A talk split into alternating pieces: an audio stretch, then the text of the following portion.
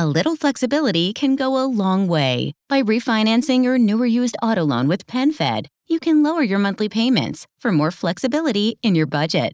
You can even schedule your first payment for up to 60 days from the date of your refinance. Calculate how much you can save at penfed.org slash autorefi or call 1-800-247-5626 to apply. Membership is open to everyone. To receive any advertised product, you must become a member of PenFed, insured by NCUA.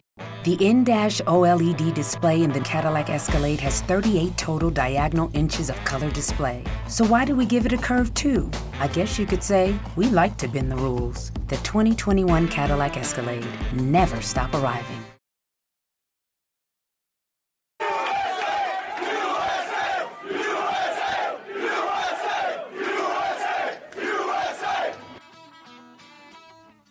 Thanks for listening to Uncle Sam's Soccer Podcast, keeping you up to date with the latest in American soccer. And don't forget to subscribe.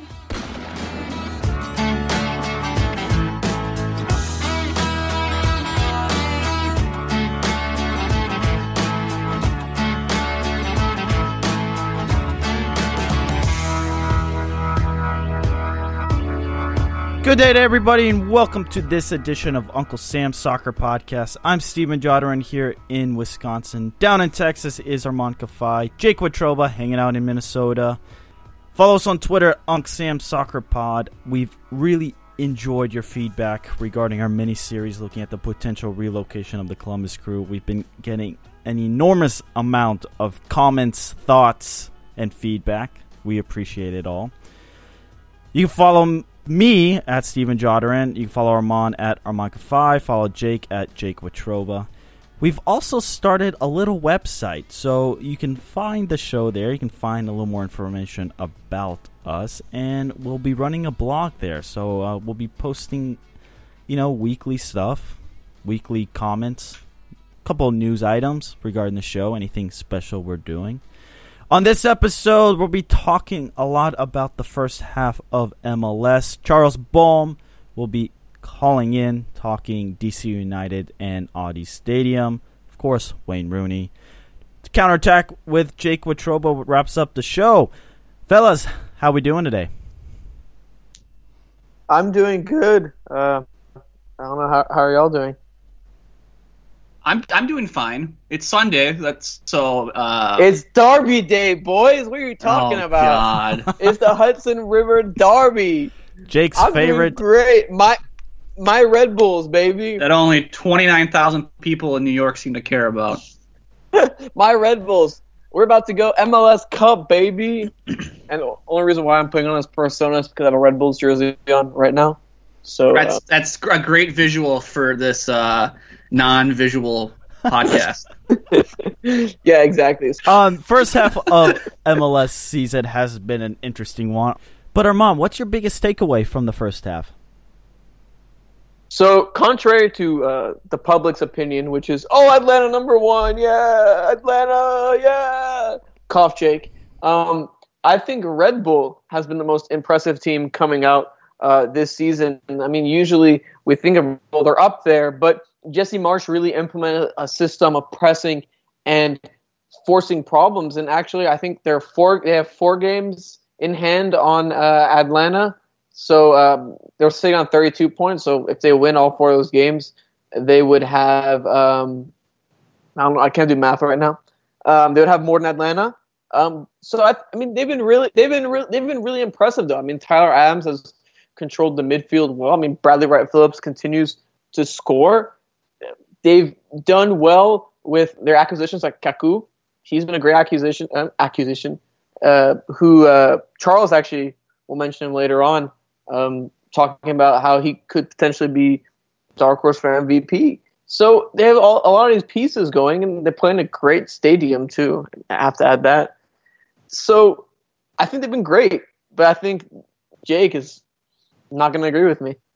No, I mean they've been a great uh, team thus far um, throughout the season. Now, what they do from here on out, now that Jesse Marsch is Yeah, heading over to Germany, that's going to be a different question, and that could really shape how things play out for the Red Bulls and for the Eastern Conference. my most impressive team is Atlanta United. I don't under, I don't see how you couldn't. I don't see how you can't say it's them, or could say it's anybody else for that matter. I, the style of play is, is so attractive. They are single handedly ch- kind of changing changing the perception of MLS with all the young talent they have on the field with Almiron, Josef Martinez, uh, Villalba. To, to me, they are the most I- impressive side, and I think what will what I'm interested to see, especially come come time for the playoffs, is if they maintain this top spot in the Eastern Conference and MLS as a whole, how will they do in a two-legged playoff versus a, a one-game playoff like they had last year against the Crew, where anything can really happen? You know what my biggest takeaway from the first half of the season is how no, no tell us. No, no, tell us. How terrible Orlando City has just become. Like it is surprising how they had this winning streak. They suddenly looked like a legit team poised for the playoffs, and then they just hit a cliff, and it's just lost, lost, lost, lost. Like if you're a betting man, you you you'd pick whoever Orlando City is playing to win the game. I mean, it is I mean, loss point, after you're right. loss. Mm-hmm. Steven, But- you're right. Here's my other big takeaway: you learn nothing in the first half of MLS season. Yeah, you, you could kind of divide the good and the bad, but Orlando City could get hot and they could sneak in the playoffs because we've seen that before. That's, I guess, the beauty some call it, or the disaster that MLS is in its system. There's the good and the bad, and when the bad teams are bad, it's not a good look. But when Atlanta United score beautiful goals like they tend to do, it's a wonderful look for Major League Soccer.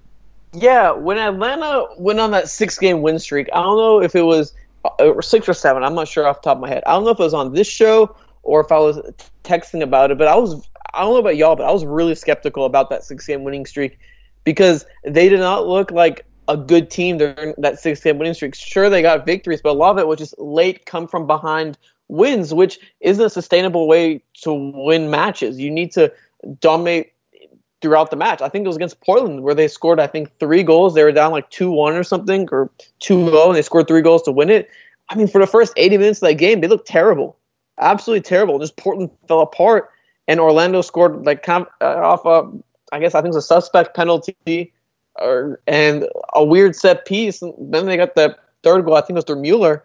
Um, and they just didn't look so dominating. So to me, I, I honestly wouldn't say that's that's a surprise because the way Orlando City's roster's been set up, I mean, you'd think they'd be better though, right? Because they have the fan base, they have a great stadium, they they seem to have owners who are, are willing to uh, invest. But right now, I mean, it's not looking so good for Orlando. I mean, at the end of last season, they were even losing um, uh, what fans. I mean, not a lot of people were showing up to matches, so it, it's a, it's a tough thing with Orlando City, but I think a lot of people would expect them with that roster to at least make like a six seed in the playoffs right now.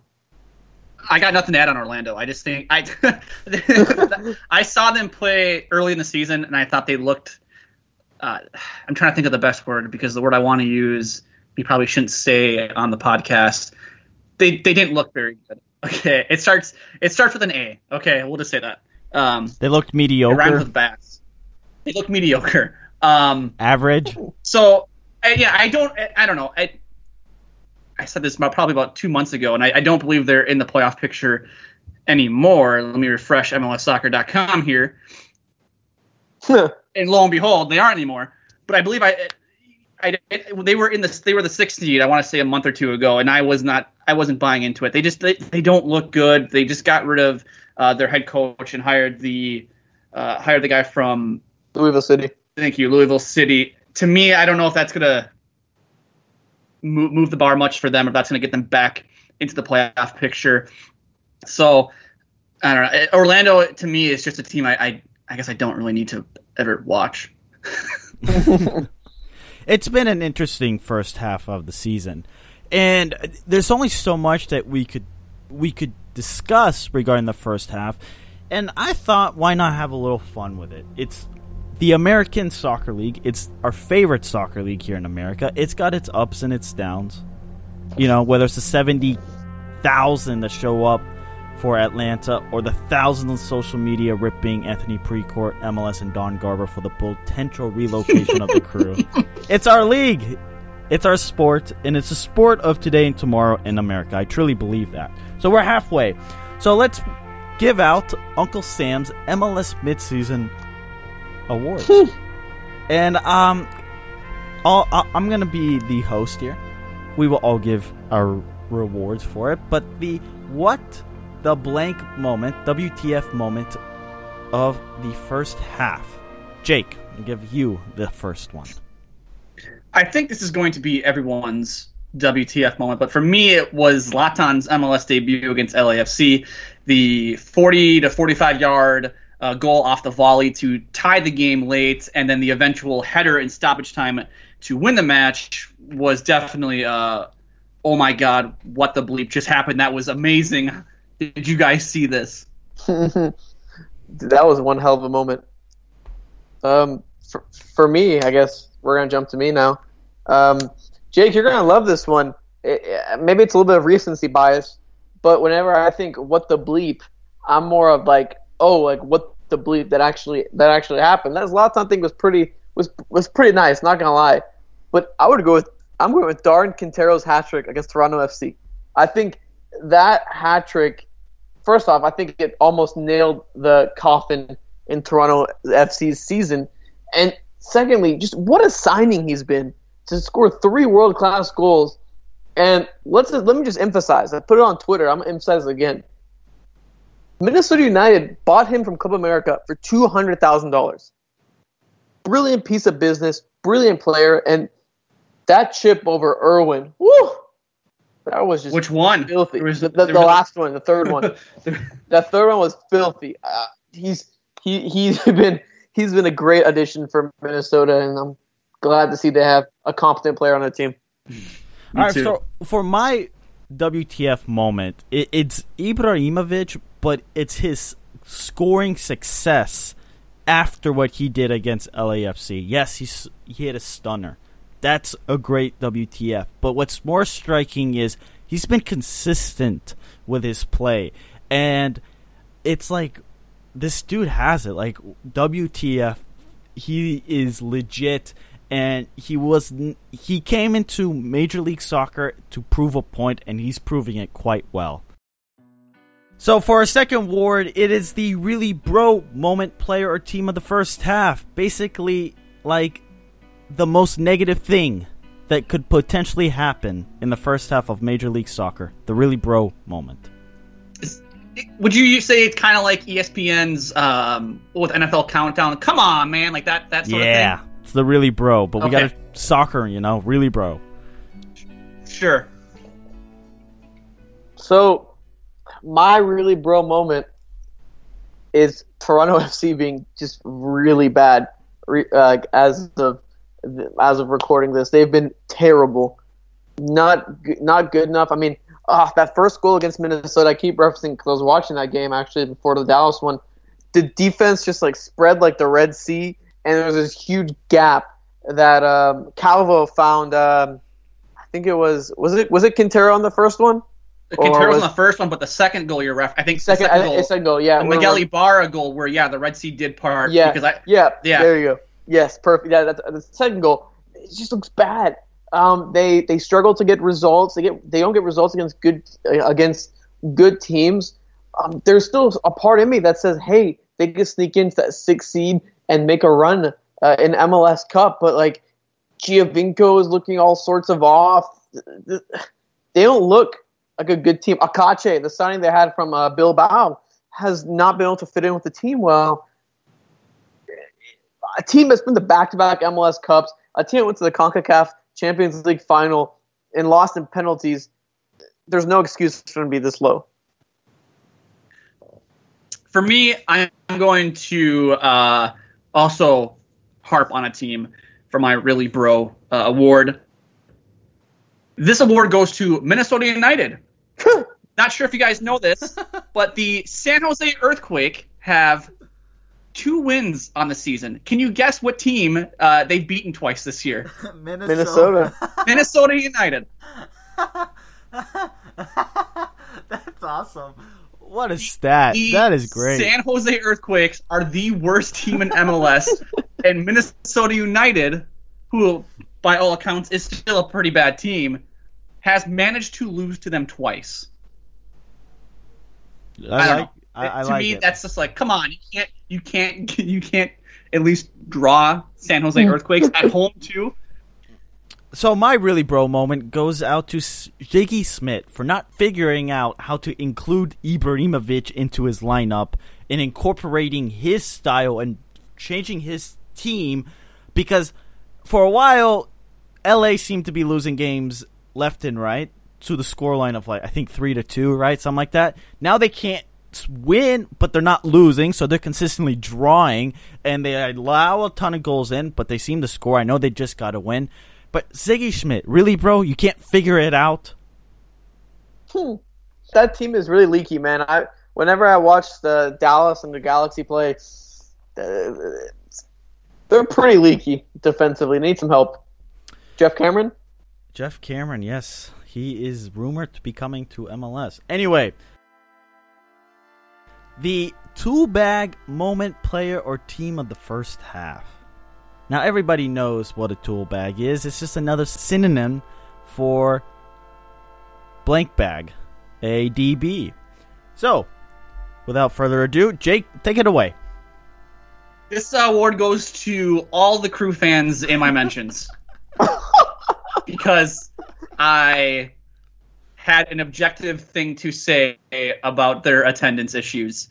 And while I want the team to stay in Columbus, and I'm pretty sure I said that on our last episode, that didn't stop them from from telling me that I was an idiot and that I don't know anything about legalities and how I'm just picking and choosing what uh, facts I want to use. So, to all the crew fans uh, who were in my mentions throughout the week, this this award goes out to you. Oh God. Armand. Jeez. Uh, so mine's gonna be a specific player, and it, it, it's just the way I've been seeing him play recently, and his and his, comments. And I've been very defensive of, of this player before too, but these performances have not been cutting it. It's Michael Bradley for Toronto FC. His performances have not been cutting it. Um, he just looks like he just looks. ah, again, the Minnesota game. I just keep mentioning that game because there was just one of those plays where you just like kind of just like watch the guy go by, and it's like this guy is one of the higher paid players in MLS, and he's just struggling so so bad, and yet you know Lions sheep. You you know Steven's favorite quote. Um, he's just. I, I, I sit there, man. Six million dollars, and this and he hasn't done much, and this team is just a total train wreck. I think the most important player on our team is probably Altidore. I mean, from what we've seen, without without Altidore, they've been a complete mess. So I mean, Michael Bradley, step up your game, man. I want to see Toronto FC make it make it into the playoffs, but these performances aren't cutting it. Uh, my tool bag award goes to Anthony Precourt for not necessarily relocating Columbus Crew. That's a massive DB moment, but it's more so the fact that he can't figure it out with Austin. Like it, you're dragging the crew and the crew fans through the mud. Now you're deciding to stab them along the way and then bring in all the Austin folks with the hope that they might get an MLS team because Anthony Precourt seems to have another option in mind, a plan C, if all else fails. And to me, the lack of clarity, and then on- top of that, it just taking the crew fans through the mess that they're having to go through. It is a tool bag worthy award. Our next award is the Bravo Moment player or team of the first half. What was the spectacular? And I will actually take this one first, my friends. Ooh. And uh, Collin Martin for coming out. I think that's a bravo moment for the league. It's a good moment for the league. And what I liked more is he came out, but he he didn't throw it into people's face. He did it, and it went straight back to soccer. And when he came onto the pitch, he got a standing ovation. It's fantastic for the league that we can incorporate people with different face, backgrounds, sexualities. It's good. It's just good for the league. And let's, you know, let's come to the point where it shouldn't matter that if he's gay or not. Let's just talk about soccer. That's, that's a great, great point, Stephen. My bravo moment. Uh, it's, it's, not. It it's more. It's not as big of a moment as yours, I'd say. But Gyasi Zardes' vengeance season. I absolutely love it. This guy was getting shredded by many wow at the galaxy. Oh, you know, he's not good enough. Where's Gyasi? What's going on? Blah, all this stuff. Put it right back. I mean, come on, man. Can't put a, a forward at right back and expect great results. He's come back uh, to the tune of, um, I got to look, look, up this number real quick. Um, there's plenty of goals. He has a defined role now. He knows like what he's doing. He's, he talks all the time about Greg Berhalter giving him this role, and he's shown that you know he's not 11 goals in 20 games. Like, come on, this guy's been this guy's been great when not put it right back. You know, this is the most amount of goals he's scored since 2014. He's shown why he was in the U.S. men's national team's radar, and he just looks like a much more confident player. And I'm just really happy after all of the hate he was getting that he's now scoring goals again. Well, for me, my Bravo moment to keep it in Columbus because I apparently hate the crew so much. Um, bravo to the Columbus crew and the team's performance amidst the potential uh, speculation of relocation of the team. The crew, as of today, sit fourth in the Eastern Conference with 30 points. That, to me, I think, is a uh, remarkable thing considering the players don't know where they're going to be living or, or, playing in the next uh, six to nine months. So, hand clap to the Columbus crew. Awesome. Well, our next award is the FU Moment Player or Team of the First Half, given to the player, coach, or team that has shut up pundits for their preseason talk about that player, coach, or team. Uh, Jake, you want to take it away? Uh, my FU Moment Award, whatever you want to call it, goes to Brad Friedel, coach of the New England Revolution.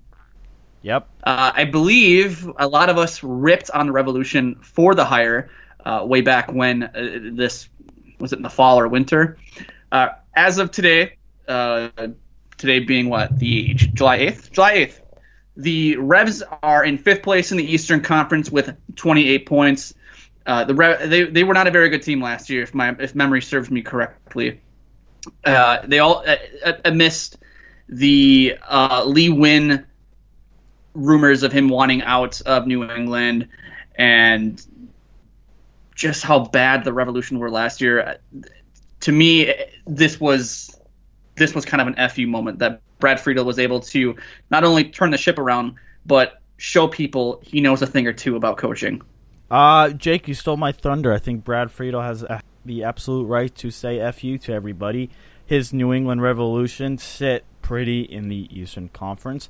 They have a great home record, uh, just about where you would think a good uh, MLS side. Yeah, they can improve on the away side, but it's not like New England Revolution have the greatest amount of talent. He's done well. He's got the team organized, and they seem to be winning at home. And in MLS, that matters. And good for Friedel.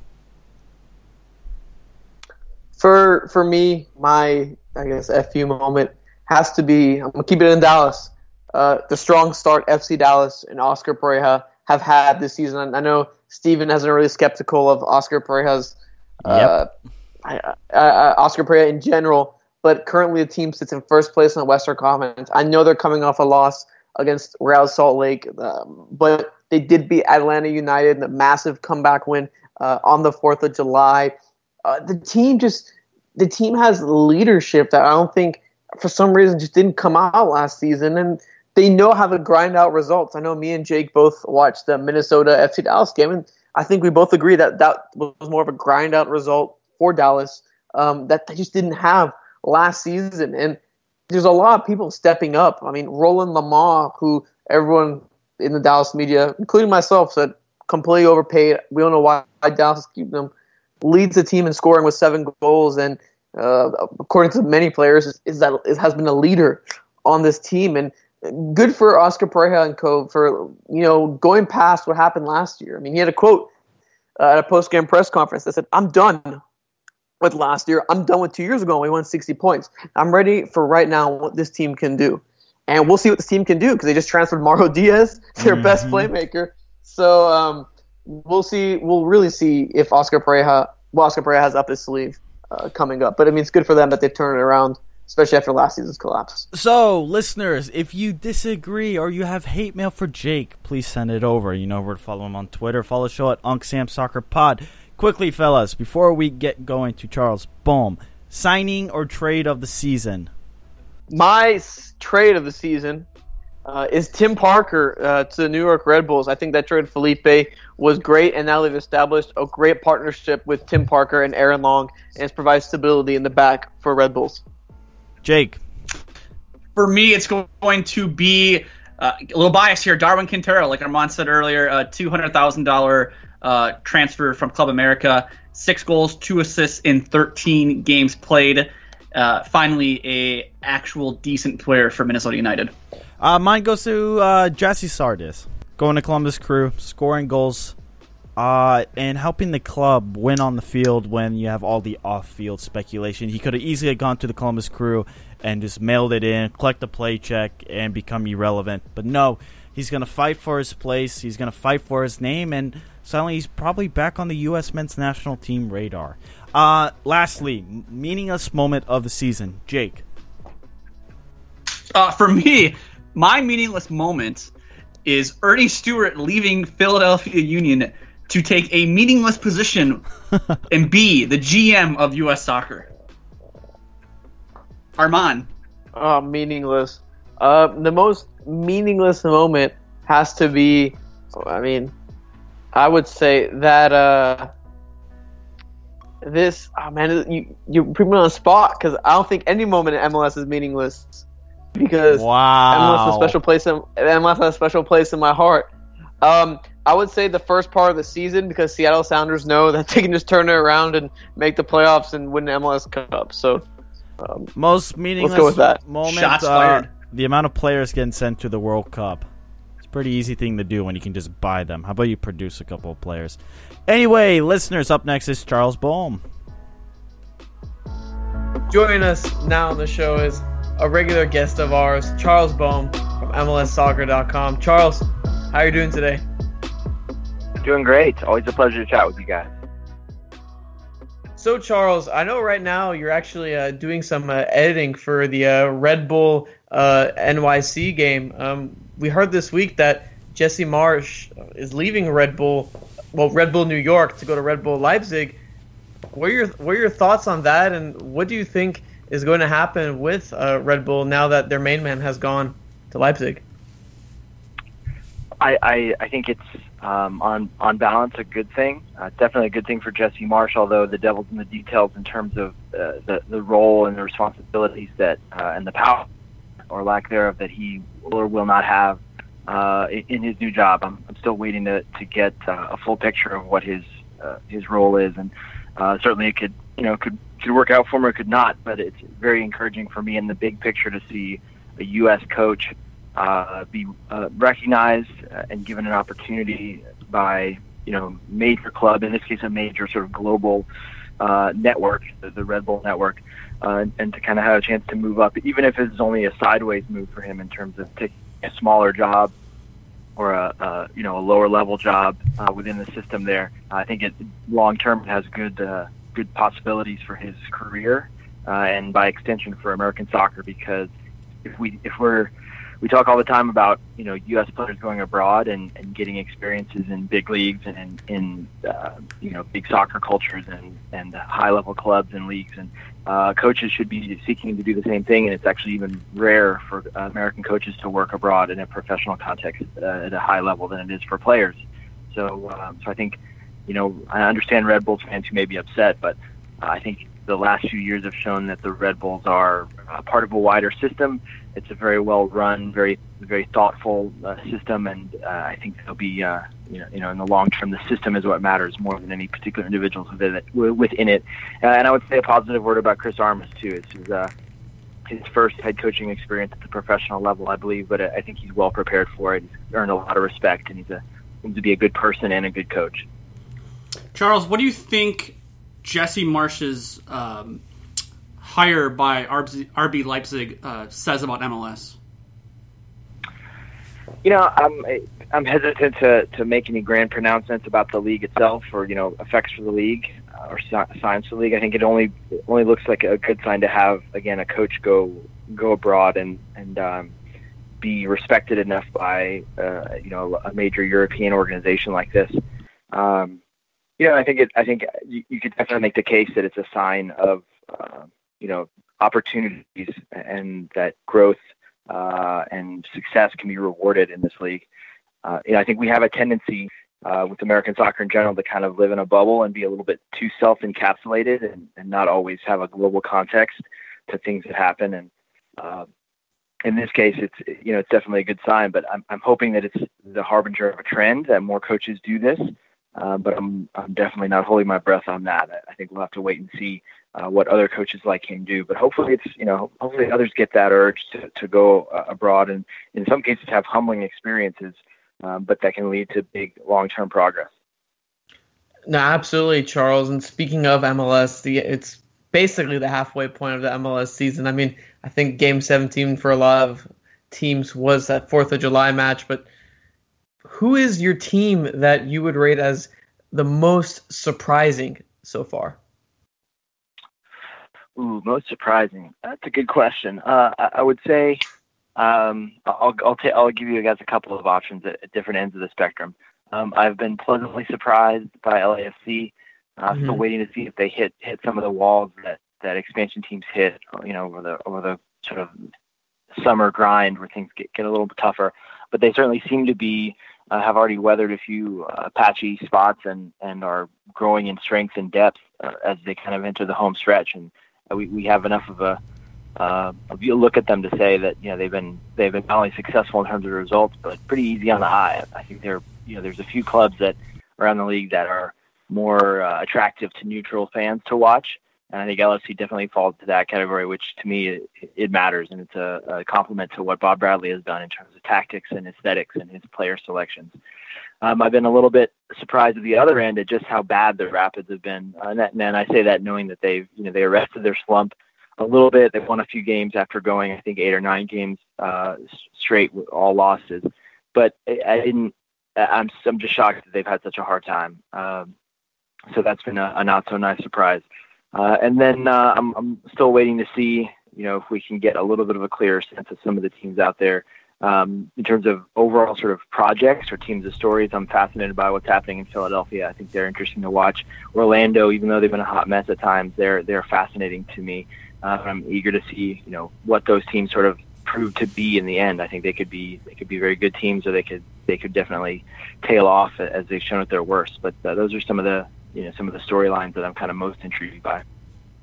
Charles, on the flip side of the coin, I know you mentioned Colorado, but who would be deemed your biggest disappointment so far this season? Yeah, this may be a little bit harsh, I think, uh, but Toronto FC, uh, the fact that we're still here uh, in mid-July talking about their struggles and their their CCL hangover, I think is uh, is a surprise and is alarming. You know, I, I again, I don't want to be too harsh because uh, they've made as uh, impressive a stab at, at winning CONCACAF Champions League as, as any MLS team ever has. Uh, and they they came about as close as you can get without getting over the hump. Uh, to lose the way they did in the final on penalties is agonizing. Uh, you know, I watched most of their their run through CCL. Uh, but for for this perfect storm of uh, stuff to happen to them, uh, that's you know kind of still left them trying to find themselves and salvage their season here in midsummer is is pretty stunning. No, absolutely, Charles. I think we're all just thrown off by TFC's struggles, especially, I mean, after you've seen a team reach MLS Cup two years in, in a row. Do you think any drastic changes need to be done by Toronto, or do you think it's more of a matter of okay, they need to get healthy, get Altidore back, and then we'll we'll see from there? You know, I, I don't have the full picture in, in front of me right now, so I'm a little nervous about bringing this up because I don't know the latest on it. Uh, but mm-hmm. I believe there's been a little bit of uncertainty about Gio, about Giovinco's future.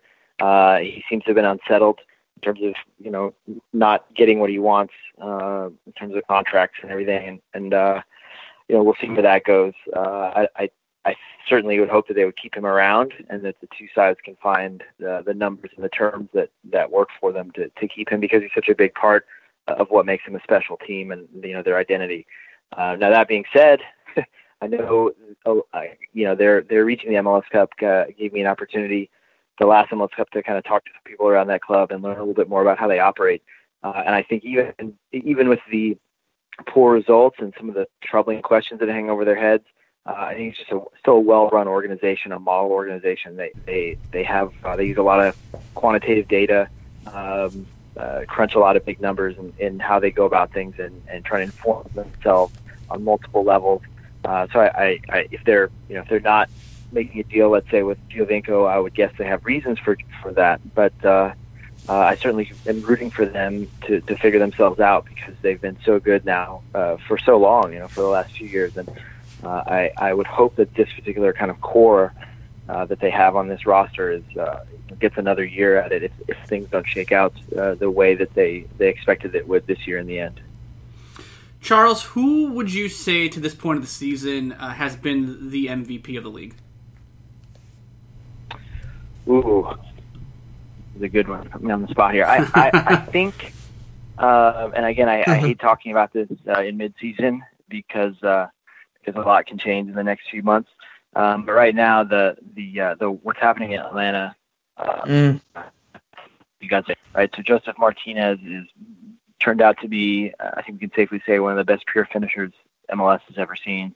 Um, he's at a very high level in that regard. Almiron uh, is is sort of the the right hand man there, and maybe doesn't put up the, the, the gaudy numbers, but I, I imagine he'll be in the MVP conversation if continue on their you know, the current levels of form or anything close to it. Um, that said, I, I think you, know the wider in the wider context, uh, Carlos Vela will be in the conversation if he continues the way his first half went. Uh, had a pretty good World Cup also, and it's, it just has shown a real uh, specialness to him. You know, he's a special player. It seems like a, a great personality, just a another model sort of designated player that uh, that that team has built itself around. So I, I imagine we'll be talking about him as well. Um, let me think what else. Oh, and then you know if the Red Bulls uh, continue on their trajectory, uh, I think we'll be talking about Kaku as a as a possible dark horse for that mm. prize. He's the league leader in assists right now. He's at ten assists, um, three of them game winners. He's also shown ability to, to finish pretty well. Uh, so uh, you know, and we're we're only just seeing the start of his MLS career. So I'm intrigued to watch what the Red Bulls and and Kaku in particular do down the stretch. No, absolutely, and for our listeners out there, it's kind of a last second announcement. I'll actually be heading to DC for a conference. I'm actually planning on going to the Audi Fields opening, and I want to talk to you about that about that, Charles. With Audi Field opening up next week, how excited are you to see this complex in action? Yeah, it's, it's been a long time coming. Uh, I'm, if, you know, I think a lot of you guys know I've, I've been in, in the DC area for a long time. Mm-hmm. I've I first started covering DC United. I was there on the beat uh, for the league site from 04 to 2010. So I was kind of constantly around the team during that time, and I'm still, you know, I live just a, a short walk from RFK. So uh, I've been watching this team and this situation and this been part of the soccer community in DC for a long time, and it's a it's a moment, uh, decades in the making. So it's it's really fun to see. Now, uh, that said, I'm also waiting to see to get my first look at the inside of the stadium. They're doing a ribbon cutting event tomorrow afternoon. Um, very eager to finally get a look at the inside, and and the the rumors around town are that um, this is going to be like it is with almost every stadium uh, there's going to be some a photo finish in some aspects that, that we we may see a few a few uh, uh, you know dusty uh, dusty corners and and uh, unfinished paint and that sort of thing. There may be a little bit of a of an edge to it there, but um, that's all just you know minor stuff in the big picture. It, this is uh, this is a you know I think one of the best soccer markets in North America in Canada or the U.S. And it's kind of been, I, I think, marginalized because of DC United's situation with RFK and, and all the rest of it. Uh, and so now this is a chance for not only the club but the the city and the soccer town that we have here to uh, to get the spotlight, and it's, it's long overdue. Uh, Charles, and speaking of the city of uh, Washington D.C., uh, Wayne Rooney's arrival was now uh, is now official. Um, What has been the vibe around DC now that uh, it's it's known that he's going to be playing for DC United? Well, it's kind of a, an interesting statement about the um, uh, the scene itself that it hasn't been kind of universally acclaimed. Now he's definitely got people in this town talking about uh, DC United that haven't for a long time. Mainstream outlets, you know, sports talk radio, people that have um, that maybe follow soccer in a you know in bigger picture, especially with the World Cup happening right now. You know, Rooney signing has put put a lot of more eyes of those uh, on DC United. That's great. There are there's definitely doubts here among the soccer community, just the way there are everywhere else about this move. Um, you know, Rooney's 32, but but he's he's he's been playing at a high level, professional level, at a high energy style since he was 16 years old. So, you know, high mileage. Uh, how many, how much is left in those legs? How is he going to adapt to basically having to do a, an abbreviated preseason uh, in the middle of a hot summer here and kind of catch up to to speed with this team that clearly needs him and is you know going to be counting the days until he arrives and is, is fit on a match day roster. Uh, and you know how will he fit into things tactically? So there's definitely questions. And and then fi- probably the biggest question is. Um, you know, is it, does the extremely large amount of money they're they're guaranteeing to him make sense? This is the highest paid player in club history by double. I mean, he's making twice what Marcelo Gallardo, the previously highest paid player in, in DC United's history, was making. So, uh, when you look at the you know the length of the contract, the amount of money that's being committed, and how little money they've spent uh, in so many other areas, not just the roster, but the management of the club, um, this has been a really tightly run, kind of bare bones staff, and and um, you know very very I guess economically uh, conservative organization for a long time.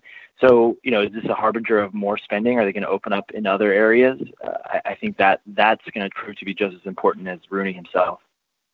No, absolutely, Charles. And should we expect Rooney to uh, play against? Uh, is it Vancouver on Saturday? Um, uh, do you think he'll do you think he'll start if he plays, or he'll come off the bench? If if you know anything about that, what's your guess? Yeah, no, I haven't. I, he's only been he's only done one full training session, I think, thus far, or maybe he's got two now. I'm not sure. I can't remember what their weekend schedule was, but I think Friday was the the first time he trained in full with the group because they were out on the West Coast last week. Um, so considering that he'll have not that much time together, I'd be shocked if he starts.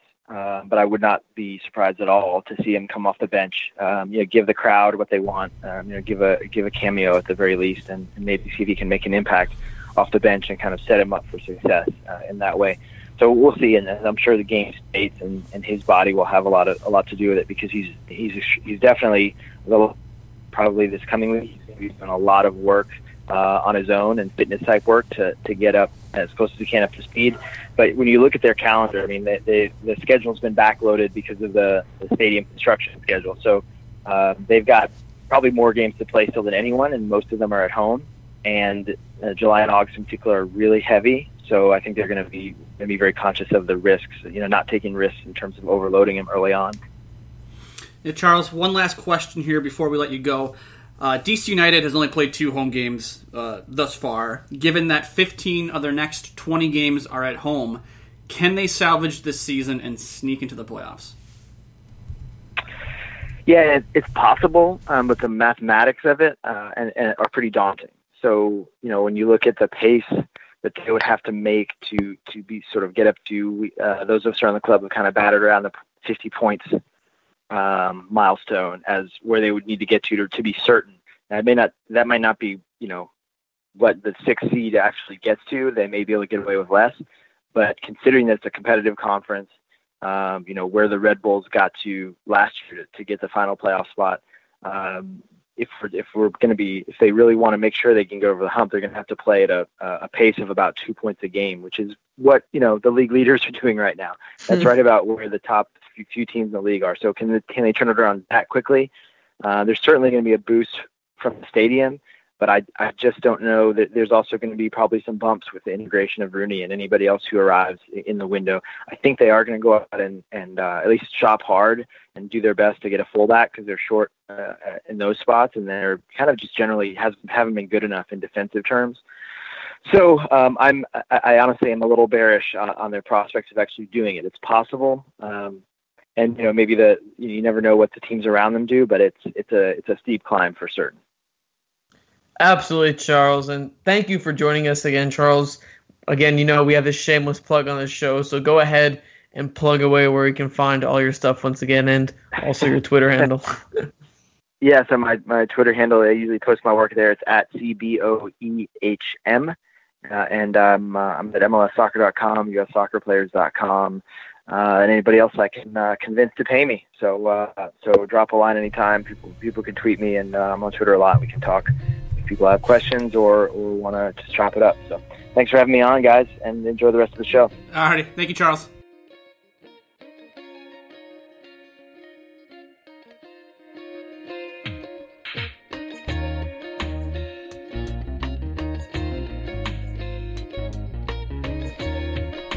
Big thank you to Charles for joining the show. It's not his first time on. I think it's what his third time I'm on. I've had him on Something like that. every couple of months. Um, guys, how excited are we for Wayne Rooney to be playing? So I'm biased, right? Because I'll be in DC watching him uh, play at Audi Field because I'm super hyped. But as like a neutral, like a MLS guy, I, I'm not that excited. I'm kind of worried.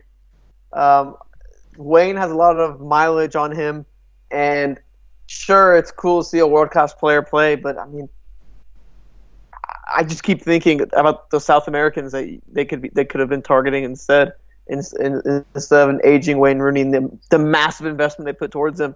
But I mean, I, I, I mean, since I'm not a big MLS guy, you know, I'm, I'm excited. Give me, give me that Wayne Rooney.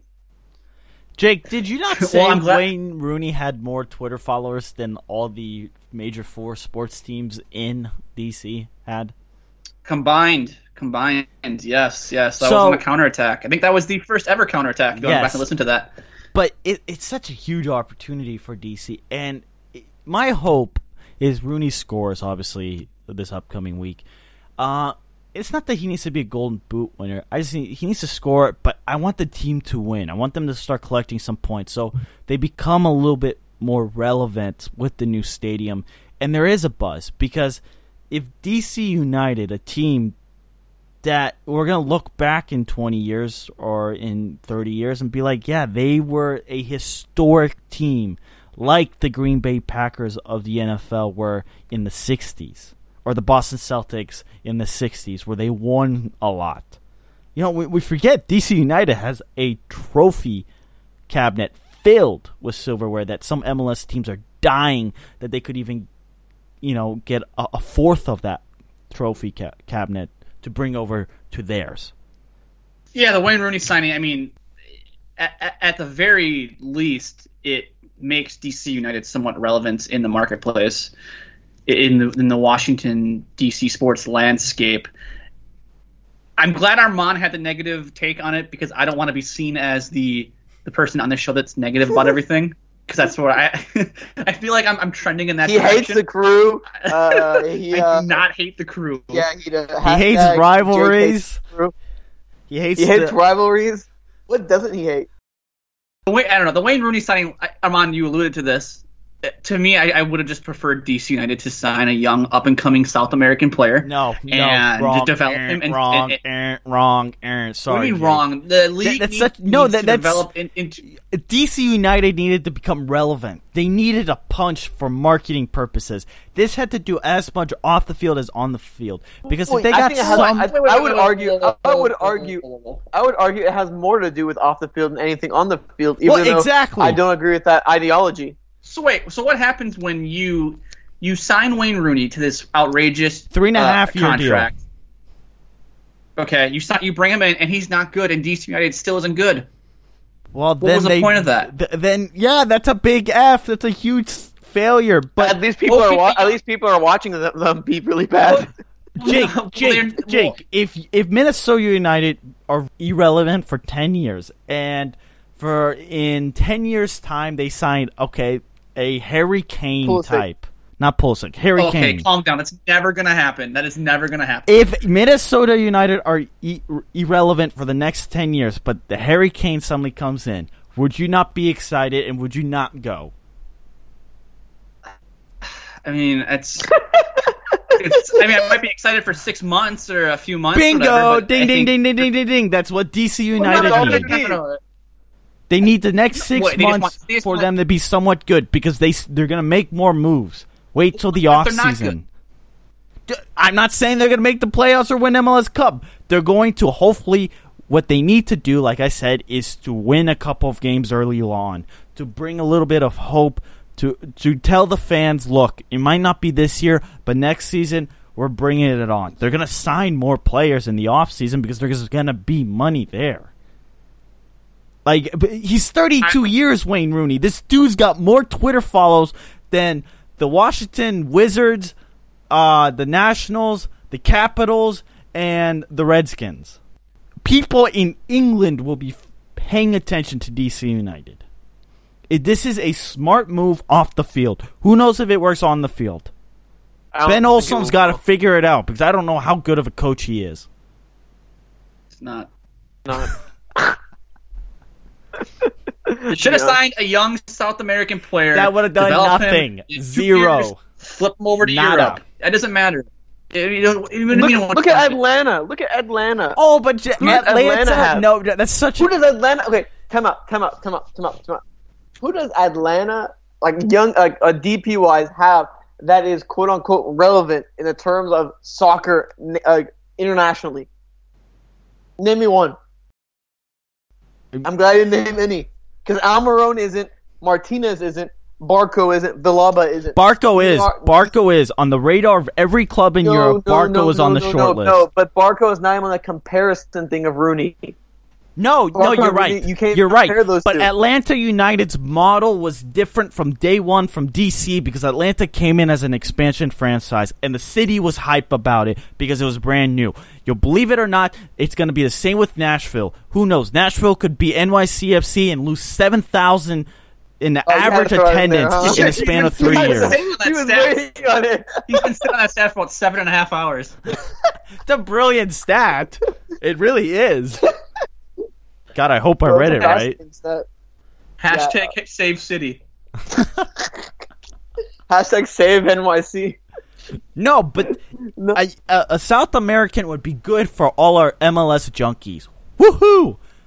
But to the average soccer fan, That's the same thing with it's the same thing with Atlanta. It's not like they brought No, that it's in. different. You mean to tell me, it's so you mean tell me different. marketing some. You mean to tell me marketing some old, rundown Wayne Rooney is a better idea than potentially signing some young, exciting players that want to play, Ibrahimovic. uh, attacking football. attacking football Ibrahimovic. and, and market your team that way and market your league that way. You think Ibra- think Ibrahimovic is good. and Rooney's not Rooney. Rooney's five years younger than Ibra. Yes, but Rooney was. str- Zlatan was still good at Manchester United. What was Wayne Rooney doing at Everton this year? Yeah, but the talent around United compared to to Everton. I don't know Look, why you guys are so down on the signing because F- if FC Dallas signed Wayne Rooney, Armand Oh would my be god! No, jumping. No through way. the You roof. No, the league, the league doesn't get better signing old players. It's not. He's it's not That's not the old. next step. He-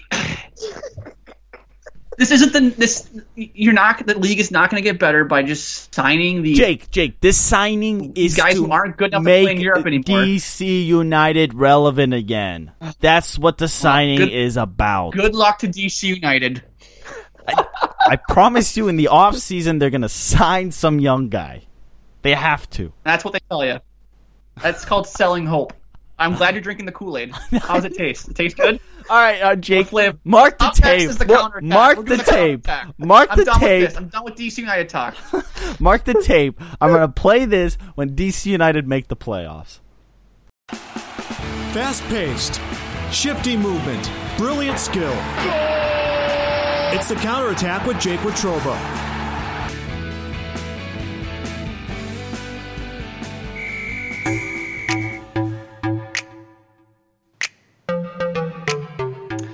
Counterattack time here on Uncle Sam's soccer podcast. I got three topics here for discussion for you guys.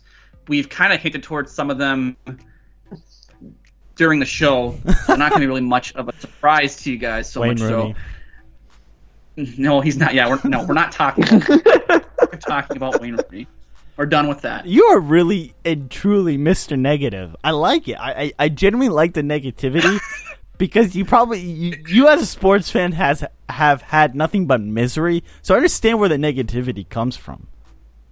I just I just want the league to get better, and it's not going to get better with Wayne Rooney. I'm sorry. It's going to get better with some 19 year old kid from mm. Argentina. It's not going to get better with 32 year old decrepit Wayne Rooney. Okay, Anyway, wait, moving on. Let's Wayne. just I don't move on. care.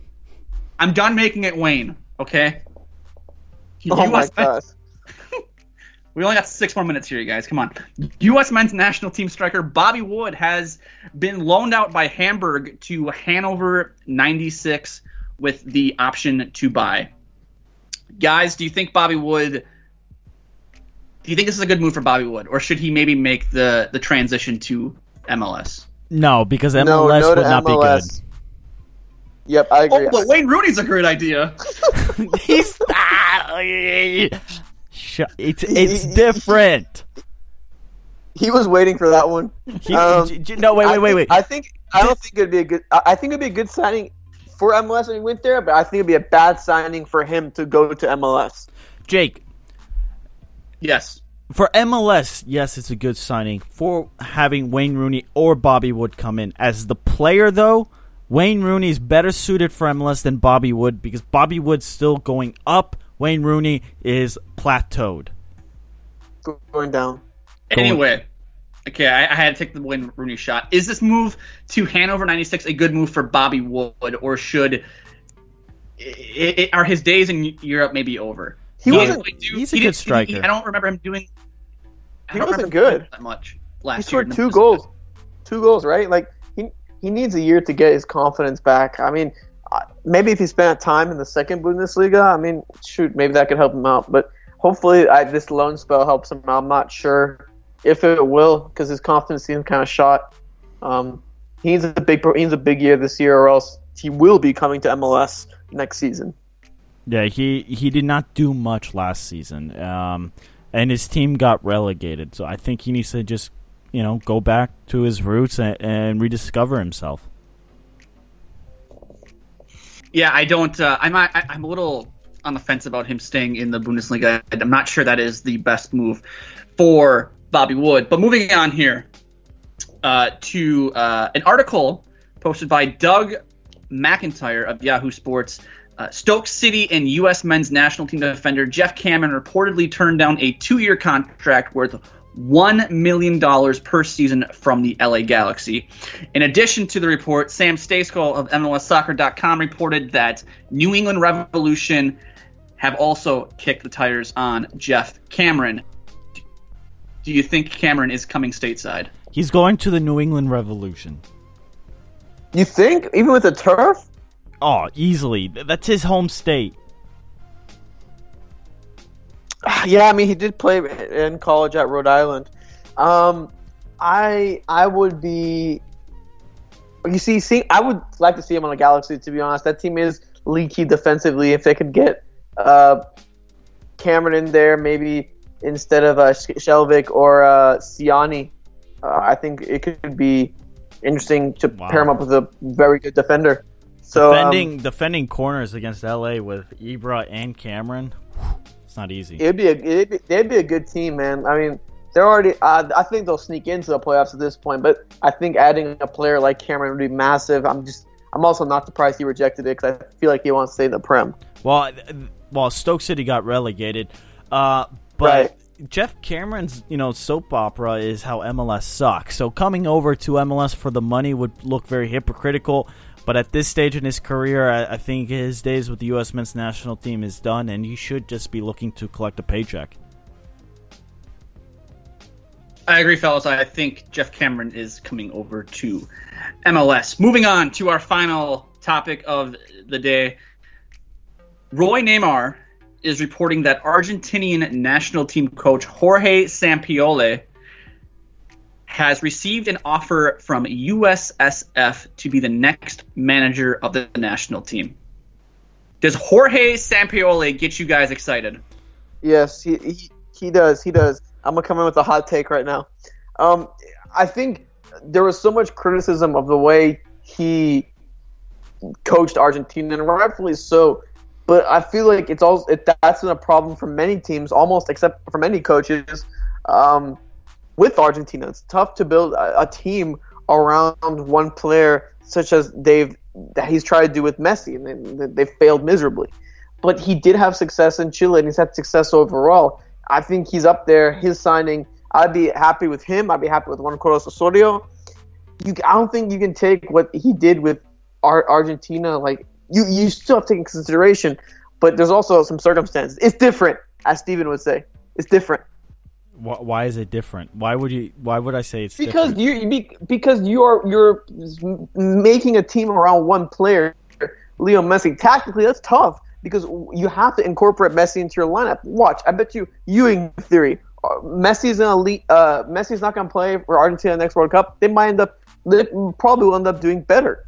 I think part of it is that you have you have Messi there. It's difficult to ma- make a, a team around him of sorts. Look at Portugal; they struggled. Soccer isn't a one man game. You know, it, it, it. I just I think there is. It's a lot more difficult to coach Argentina than it is to pass Messi the ball and just see what happens. Um, I think he'd be interesting for the U.S. men's national team. I want them to hire somebody who is not American.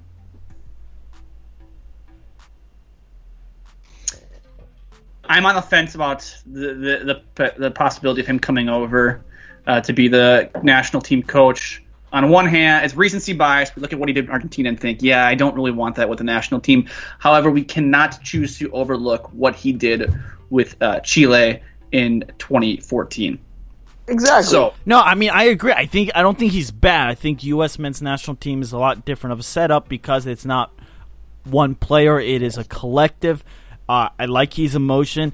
I think you need to go outside of America because I think you need a voice that comes from soccer culture. You hire an American, they're not going to have the same mentality. You're not going to have the same respect level from the European based players. I think as Pulisic and all these young guys, Adams, who eventually will get over there, McKennie, even a Parks, they will look at American, in particular MLS coaches. They're going to look down on them. And by bringing somebody with a brute force and a commanding presence, it will shut the locker room up. He didn't do it with Argentina, but he was very successful with Chile. You know who I'd be really interested to see as U.S. Uh, men's national team manager? Tata Martino. Yeah, Tata Martino. I think he'd be a really interesting coach.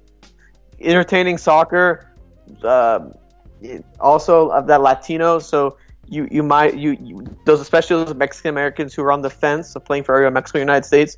You might be able to pull in pull in them because the attractive style of soccer. I mean, look what he's done. He's already pulled in Almiron, Barco, Martinez, Villalba. They all want to play for him.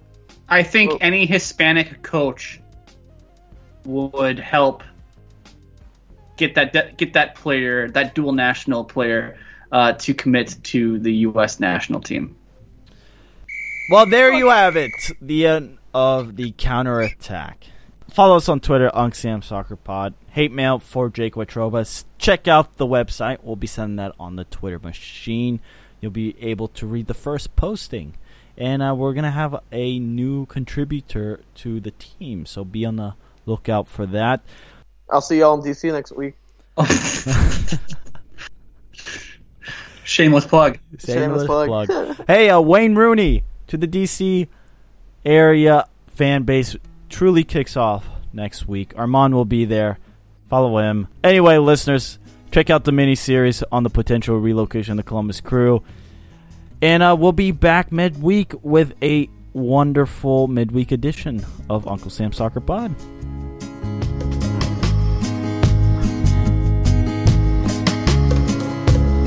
The in-dash OLED display in the Cadillac Escalade has 38 total diagonal inches of color display. So why do we give it a curve too? I guess you could say we like to bend the rules. The 2021 Cadillac Escalade never stop arriving. The in-dash OLED display in the Cadillac Escalade has 38 total diagonal inches of color display. So why do we give it a curve too? I guess you could say we like to bend the rules. The 2021 Cadillac Escalade never stop arriving.